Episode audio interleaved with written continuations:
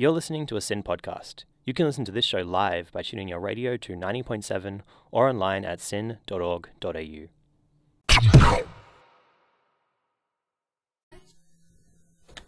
We at Represent would like to acknowledge and pay our respects to the traditional owners of the land on which SYN operates, the Wurundjeri people of the Kulin Nation. SYN Media respectfully acknowledges their ancestors and elders, past, present, and emerging. We would also like to acknowledge the traditional custodians and their ancestors of the lands and waters across Australia where our content reaches. Sovereignty has never been ceded. It always was and always will be Aboriginal land. Kids should go to school. That's what we're committed to.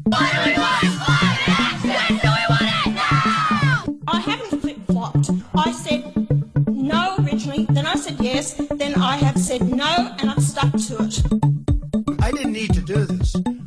I've already done a lot of wall for the election. The English fought a civil war over this matter. Over this matter. don't deal with the nuance of the Canberra bubble. I don't know what to do with it. We have so much money. What we want is more learning in schools and less activism in schools. Controversial today, but 30 years from now, your children, your grandchildren are going to be thankful that you stood up for what was right. Represent. Represent. Represent. You're listening to Represent. You are listening to Represent. Welcome, welcome, Welcome Welcome back. We've been we were off the air on Tuesday, but we are very much back today with a special guest in the studio. Welcome to the show, Dr. Tim Read. Thanks, Bridie. It's fun to be here. It is. Um, so we often start the show with um, asking about your week and your well. Usually we have a t- show on Tuesday where we chat about our weekends, but we didn't do the show on Tuesday, so you can talk about your whole week, including the weekend. So I snuck out of town on the weekend oh, beautiful! Oh, nice. and escaped to for 24 hours on the seaside, and I wasn't brave enough to actually swim, but It's I still like stared early at the November. sun sparkling on the water, and it was really good. And next time I'm back, I'm gonna have to. I made a vow. I'm gonna have to get in. Definitely. That's beautiful. I mean, that's the time for it. Yeah. And then busy week, I hear. Yeah, there's always a lot on. Uh, I was at a Palestine rally outside the Coburg Town Hall where Merri-bek Council was about to decide whether to fly the Palestinian flag. So it was good to be able to speak there and and suggest that they do fly the flag. Yeah. Uh, and because one thing about the whole Israel Palestine saga, 75 years of it, is that there's been a, a real blind spot towards the the future for the Palestinian people. And one way to deal with a blind spot is to fly a flag. Definitely. It's a good show of solidarity, I think. How was your week, Freddie? Yeah, my week was my week was busy. Yeah? My, my week was a bit busy. Um, you know, I feel like you know everyone's gotten over the uni end of uni burnout now. I think so. Speak now we're all yourself. well. Bridie finished a week after me, um, so she had it a bit tougher. But um, so it's just sort of been hanging out with a lot of mates, and we're all celebrating the end of uni. I did a little karaoke night with some friends on Wednesday Oh. night, which was What's fun. What's your go-to karaoke song? My go-to karaoke song. I don't, I don't. I didn't have one, but me and my friend. The backstory is me and my friend in year ten for our media class. We made a music video for the Tears for Fears song "Everybody Wants to Rule the World." So we sung that Good again, song. which was it's a great song. Um, so we sung that, and our group went really hard on Mamma Mia as well, which Oh, was yeah. like really unexpected. But yeah, it was it was a good week. What about yourself, Bridie?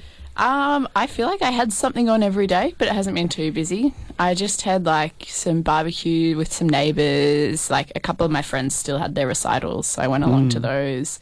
Um, I had a rehearsal for an orchestra that I'm playing in, and then I'm actually going to Mamma Mia tonight with my mum for her birthday. Oh, nice! Happy birthday to your mum. Yeah, who of well, course has couple of weeks donated at givenow.com.au forward Yes. slash save syn. We're fundraising at the moment to save the station. I think As you can see around yeah, us we've got everywhere. a lot of posters.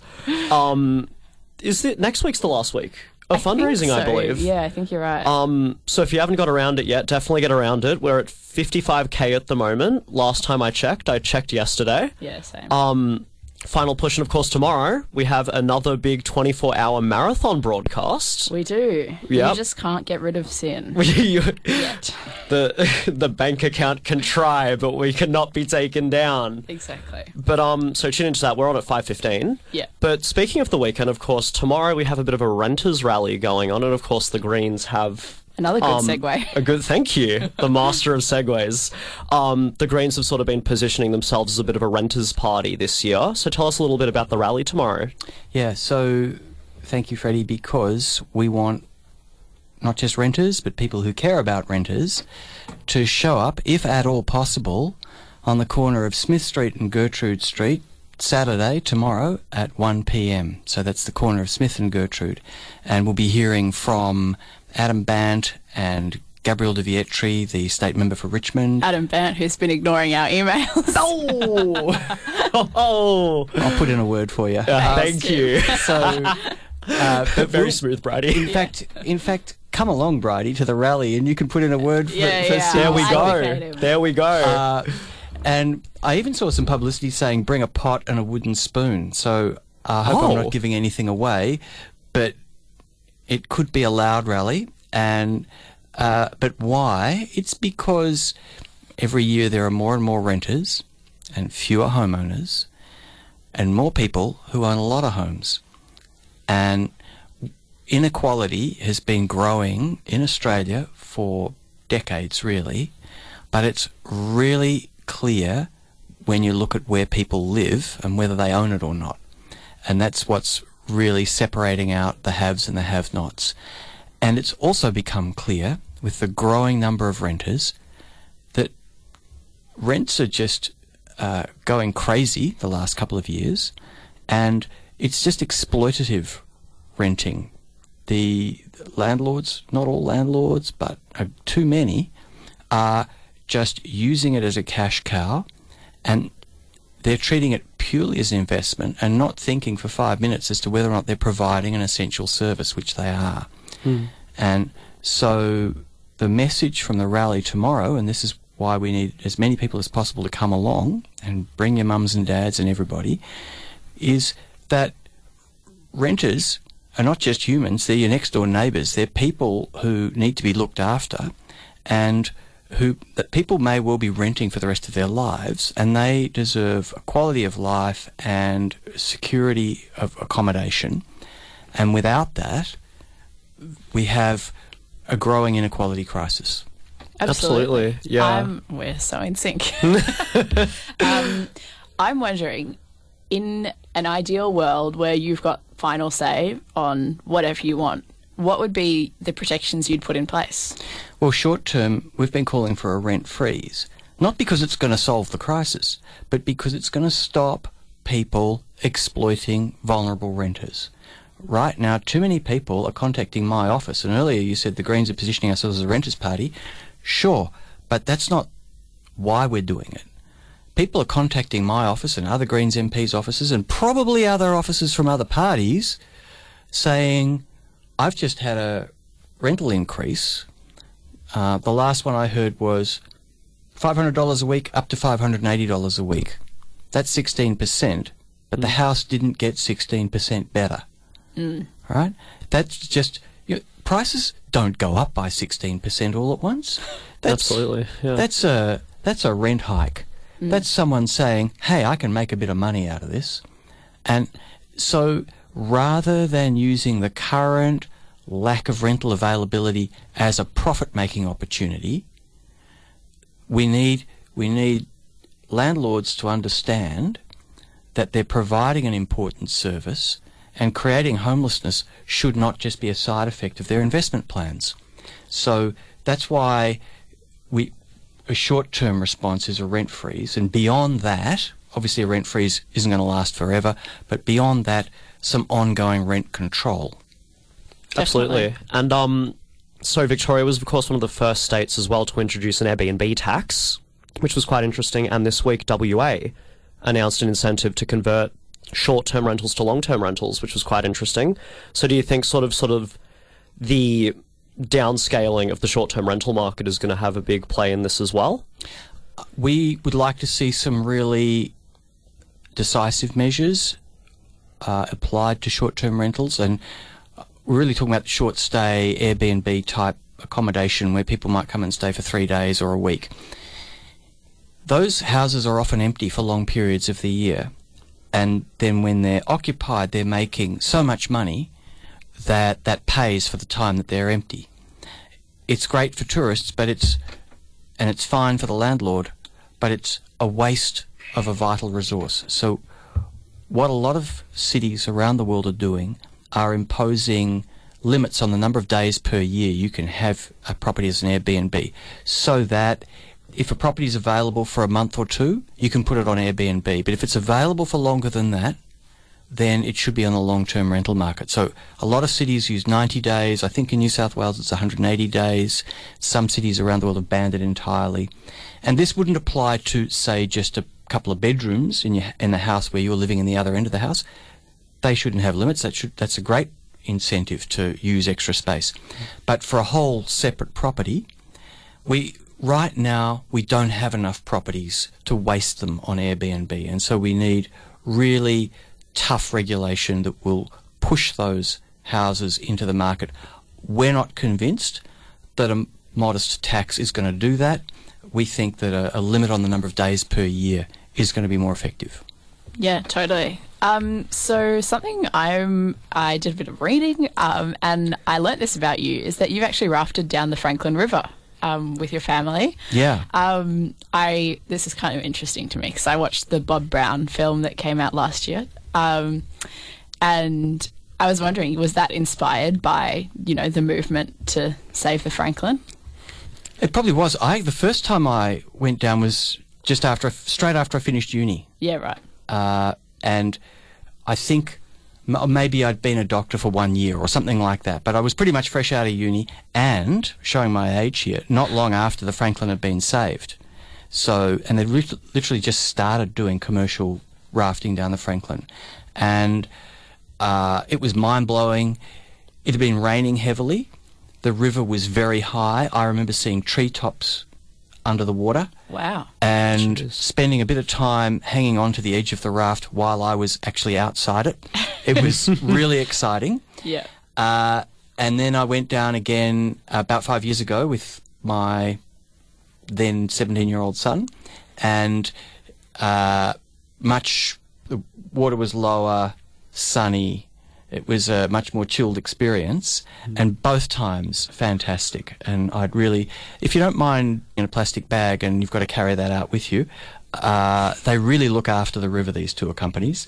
um, then you know, apart from that, I highly recommend it. Yeah, right. So it's not for the weak stomached. That's right. well, either that or it's character building. Yeah, very true. Take someone Um, who needs to be humbled on there. maybe that should be a represent Re- trip. represent trip. Yeah, exactly. cheaper than Canberra, maybe. Probably. I got. So, um, with the climate, um, maybe not so fun, but we're seeing a lot about our 2030 targets in the news. Do you think we're going to meet those? I'm increasingly worried, and there's lots of different targets, but um, one of the targets that the federal government has announced is to be is that Australia should be running on 82% renewable energy by 2030, which is actually better than I expected from Labor. The only problem is it's not looking like we're going to get there, and so what we need is a really serious build in renewable energy and in the transmission lines that connect up the sunny paddocks in the north of Victoria with the city in the south, right, with Melbourne, uh, to to pipe that electricity to our homes. So probably the biggest barrier at the moment to getting Victoria off coal is uh, the lack of adequate high voltage power lines to to get renewable energy to Melbourne.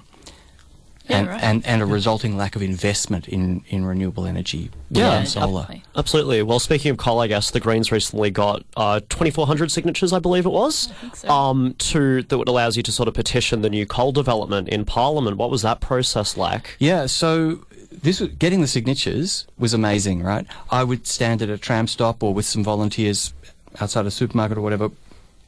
We'd have our clipboard and we'd go up to people and say, uh, "Would you like to sign a petition to stop a new coal project?" and and we'd start talking about the coal project, and they'd stop us and grab the clipboard and sign. Right? It Wow. Was, it was like giving away hot scones. It was fantastic. Very strong public response, obviously. strong public response in Brunswick, North Fitzroy, and so on, uh, and but also other MPs across Victoria reported a similar story. So there's a lot of public support for getting off coal, and so there should be. In this this particular project is a let's turn coal into hydrogen kind of project, which is not a clean way to source hydrogen. In this case, they, they hope to pump the C, the resulting CO2 underneath Bass Strait. I mean, what could possibly go wrong? Yeah, it's a bit of an interesting decision, that one. Yeah. yeah, yeah. So it's a dodgy project and it's risky, but it's also kind of selling the idea that there's a future in coal. When really, I think there's a growing consensus. We just need to get off coal yesterday, if not sooner. And we actually have a dirty secret in Victoria. We are burning over 100,000 tonnes of brown coal, the most polluting kind of coal, every single day. And if 100,000 tonnes sounds like a sort of a vague number and you can't picture it, think of a train, a coal train that's 20 kilometres long. Mm. 20 kilometres long, that's a train, that's a lot of carriages. It's, a, it's Yeah. a fair, big, fairly big sized train. It's more than a thousand carriages. And Yeah. that train is what we burn every day in Victoria. Oh my so, God. so we've got a way to go. It's doable. We've got all the technology we need. And we just need a government that says, righto, folks, we've got an emergency. We need to mobilise. Yeah, well, we see so much public support for all sorts of different climate action. What point will there be a tipping point for the government? Do you think that will change their perspective? I, I think it's going to take a few things, but one of them is big crowds. So the biggest climate crowd I can recall was a student strike for climate in about 2019, Yeah, pre-COVID. That was one hell of a rally in Melbourne, and I think that would have had more of an effect. And it was followed, of course, by the terrible fires not long mm. after. Had we not had COVID, I think that would have grown. Mm. And it's not too late, but it is definitely a lot more urgent to get that moving again. Which brings us to another segue, doesn't it, Bridie? Which Great segue. I was hoping we Yeah, would get there. there we go. is, it, is it Friday next week? Yep. The 17th? Yes, the 17th at 1 p.m. in, was it Flagstaff, Flagstaff Gardens? Gardens. Yeah, that's right. Student strike for Student climate? strike, school strike for climate. Yep. Yeah, So and get around it. We are youth involved in We are. politics, and that is youth involvement involved in politics as well. So Absolutely. you know, so get around there. it. Okay, so that's, I think, showing up to that or sending your parents or something uh, would or both is really important. And if you can't make it on Friday, there'll be more. But getting involved in pretty much any climate action group of any description, whether it's Friends of the Earth or your local climate action group in the neighbourhood, there's a lovely group up around Coburg called NUCA, Neighbours United for Climate Action. And there's Climate Action Moreland in the Brunswick area and Climate Action Darebin and it, uh, no DCAN, Darebin Climate Action Now, I think, and so on. It just it goes on and on and on. But getting involved, and for the the serious nerds who finished uni and want something to do on Wednesday afternoon next week, that petition we talked about got enough signatures to force a debate in the upper house on that dirty coal to hydrogen project. So 5 p.m. Victorian Parliament. I think if you want to go, actually physically turn up and watch the debate, you want to show up at about 20 to 5, I think, and Okay. get through security and all that sort of stuff. Maybe Good we can go and hang out with Matt Bark. Yeah. who's come on the show a few times. Ah, good on you. Yeah. Um, well, I guess there have been a lot of protests recently about climate. So, of course, there has been quite a big public outcry. Do you think Labor are really hearing it? Look, I think they are. The problem is they're hearing other voices as well, right? And, they- what are those voices? Well, I think that donors. So, unfortunately, the Federal Labor Party is accepting donations from coal and gas, and there's seems to be no limit to the amount of coal mines that Tanya Plibersek's approving. Uh, well, there's some limit. At least we managed to get some of those knocked off with the sustainability mechanism uh, in return for our vote there. But we we need Labor to move a lot further and a lot faster on climate action, not just coal and gas donors. I actually think some of the unions, unfortunately, are pushing them as well on jobs. And we clearly need a just transition, a fair transition for coal workers.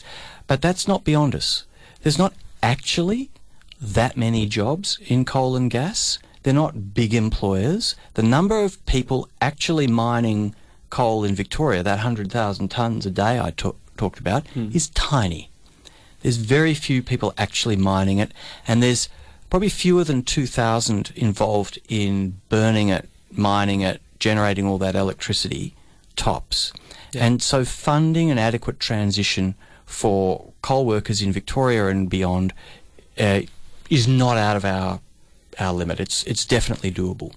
Totally. Yeah. Um, how can we make the city, particularly the CBD, but also you know places like your electorate, you know Brunswick and Darebin and everything? How can we make it all more accessible for cyclists, for public transport? Basically, how can we get cars out of all these places? Because obviously that's a big part of climate action, Yeah. you know, and sustainability. It's important because we are actually burning less coal and gas, but transport emissions are going up.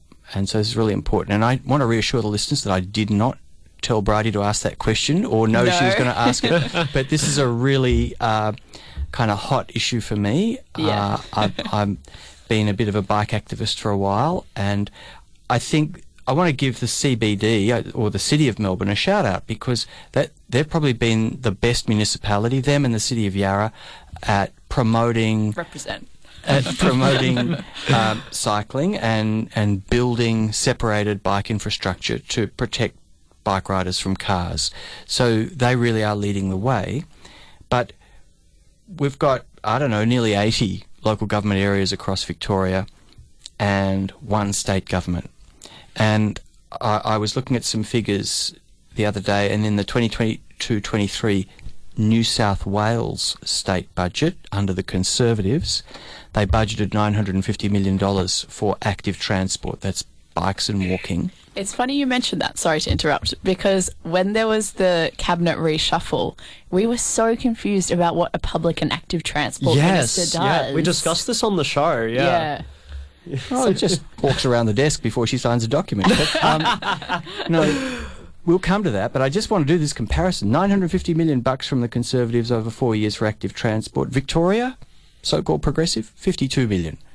Wow. Wow, So okay. about five percent. So the the state government can and should be doing a whole lot more in building bike paths, separated bike lanes, bike bridges, veloways, and a lot of what they spend is just fancy little veloways bolted onto the side of big car projects, level crossing removals and so on, which is fine for what it is, but we need some standalone stuff.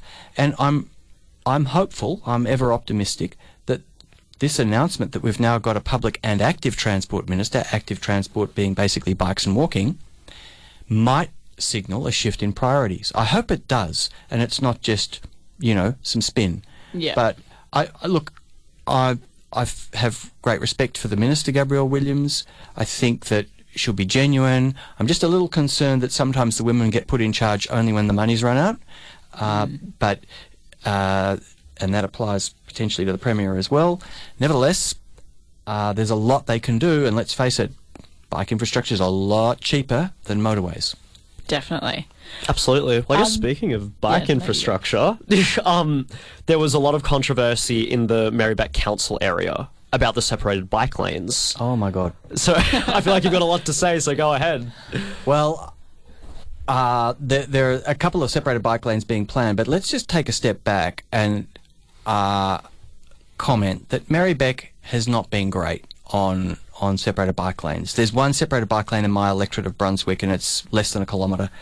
Uh, but you know, to their credit, some staff at Merri-bek decided to put a separated bike lane in Pascoe Vale and Kent Road a few years ago, and uh, it got built. It's just note 300 metres, but I mean, you know, Yeah. blink and you miss it. uh, but uh, some people with and, and I was at a, a, an active transport event that we held in my electorate last night, and and one of the locals from the, the Merri-bek Bicycle Users Group said that during lockdown there were a small number of people up there who essentially weaponized this and they had too much time on their hands and ran a, a very concerted campaign and have managed to turn a lot of people against it and created such a controversy that it became the AstraZeneca of Pascoe Vale. And, and so funny name. That's great. It's a so the the council voted against the Greens' wishes to rip it out. Then there was a rescission motion which reversed it, and one of the socialists kind of belatedly changed her mind, and it was kept in. And then there was another rescission motion uh, a couple of days ago, and it's being ripped out again. Fortunately, Wow. fortunately, there is another separated bike lane going in in my electorate in De Carle Street, which runs parallel and close to Sydney Road. Uh, council doesn't control Sydney Road. They've previously said they want to see a separated bike lane on Sydney Road. I've been campaigning hard, but the state government has their fingers firmly in their ears when it comes to Sydney Road. Nevertheless, we're going to keep working on it. Yeah. Ever, ever optimistic. Um, Keep pushing. Keep never give up. Yeah. We won't keep you too much longer, but I'd love to know what the transition was like from being a doctor to being a politician. Yeah, uh, it was really interesting because I used up all my long service leave on the campaign and ran out. And the problem was on the Saturday night of election night in November 2018, I didn't know if I was elected or not. In fact, it was so close that Labor had kind of claimed victory. Yeah. But then towards the end of the night, it was looking like a dead heat. Uh, I went back to work uh, expecting I might have to see patients. They fortunately they cancelled my patients for Monday morning, and I was kind of trying not to look at the VEC website every 15 minutes, and it took till about the Wednesday of that week before I was becoming pretty clear I was going to get elected. Um, so shit, I'm a politician now. In many ways, though, there's remarkable similarities. People come to you and complain to you about all kinds of problems, uh, some of which you can fix, some of which you've got no idea what they are, some of which you can give a fancy name to, and um, a lot of which you have to refer to a, a specialist. So you know, there's there's not a lot of differences, and and it has been said that in both jobs I did do end up looking at a lot of dicks all day, but you know, that, I, I think the, um, you know, the, there are also some differences in terms of, um, obviously the people you're working with, your colleagues, aren't there necessarily to try and help you, uh, but one great similarity, though, is that there is this kind of sense of trying to improve public health, which does come across in state politics. And I'm, I use health in that very broad sense, not just not COVID, right? Uh, but but uh, you know things like you know, making the state work better, making things function better, and in my case. Uh, let's talk about public transport. If we could get more people using public transport, that would actually lead to more walking. You know, you, you end up having to use your legs getting to the tram stop or getting from the, you know the station to work and so on. There's a lot of incidental exercise exercise that goes into using public transport, and it gets uh, transport emissions down. It means cleaner air and so on. So there's a lot of a lot of uh, state politics is public health. Yeah. So Yeah. there are a lot of similarities. Yeah. But I haven't written a prescription for five years. Well, Wow. that must be nice. That'd be really good. Well, Freddie, do you want to ask our trademark I question? was, I was going to say this is a represent classic that we have on the show. We ask all of the politicians that come on. we it's ask always, everyone that comes on, not Ba- just the yeah, that's true actually. Um, and it's always so interesting to hear the answers for all the young people out there who are interested in getting into politics, becoming a politician. How would you recommend they go about that? Well, first of all, do it. Don't don't be afraid, and don't write yourself off. Right? Uh, you don't need to be, and it probably helps if you're not an expert in politics. What counts is that you're more of an expert in life, and I think so. I don't think you need to rush out if you don't want to and join a political party. Although, hey, the Greens is always looking for members, but uh, you know, get a. But the most important thing is get a day job.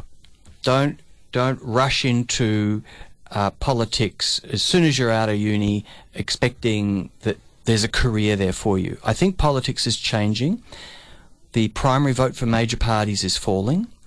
It means that we're less likely to have safe seats that you can, you know, identify and capture for a career. And I think that if you're a teacher or working in hospo or a doctor or a, you know engine driver. You you've got a job, you've got a, a, a source of income because let's face it, if you run for politics, chances are you're going to lose. Uh, Well, that's they- actually, um, we had John Pizzuto on earlier. He ran four or five times before he got elected the first time. Yeah, I've got a couple of silver medals too. So Yeah. I think, um, uh, you know, having a a meal ticket, a way of earning an income, is very important, and and it also helps you get a sense of what's important, what what you should be valuing in your own life and and in other people's. So I think that's far more important than you know detailed specialized training in politics. Yeah. Well, I think that's Perfect. a great, very detailed answer. So Yeah. I feel like I should just write a little guide for everyone who's. We, we should you know, make a book at our the end Twitter. of the year, maybe, and Oh, like compile all of the idea. All the answers, for it. Yeah, exactly. The, oh, the, I definitely subscribe to that. That's yeah. actually a really good idea. the definitive politician's guide to getting into politics. yeah. That'd be fun. Well, fun. I'm not sure that's going to be the final title. that should be the title. It can be a working title. At least it'll get SYN some money. Speaking of, givenow.com.au Yeah, forward slash yeah. save SYN. But um, Tim Read, thank you very much. It's been a pleasure. And of course, renters, uh, the renters rally tomorrow, 1 p.m. Corner, Corner of, of Gertrude and Gertrude. Gertrude. Yep, Yeah. that's right. And also School Strike for Climate next Friday. Also Flagstaff. 1 p.m. at Flagstaff Gardens. Get around it. Yeah. We can go to that and then come straight to the show. Exactly. Exactly. Right. There we Thank you go. both. Yeah, thanks for coming. Thank you so we'll much. Pop some songs on, and we will be back with more represent soon. You've been listening to a SYN Media podcast where young people run the show.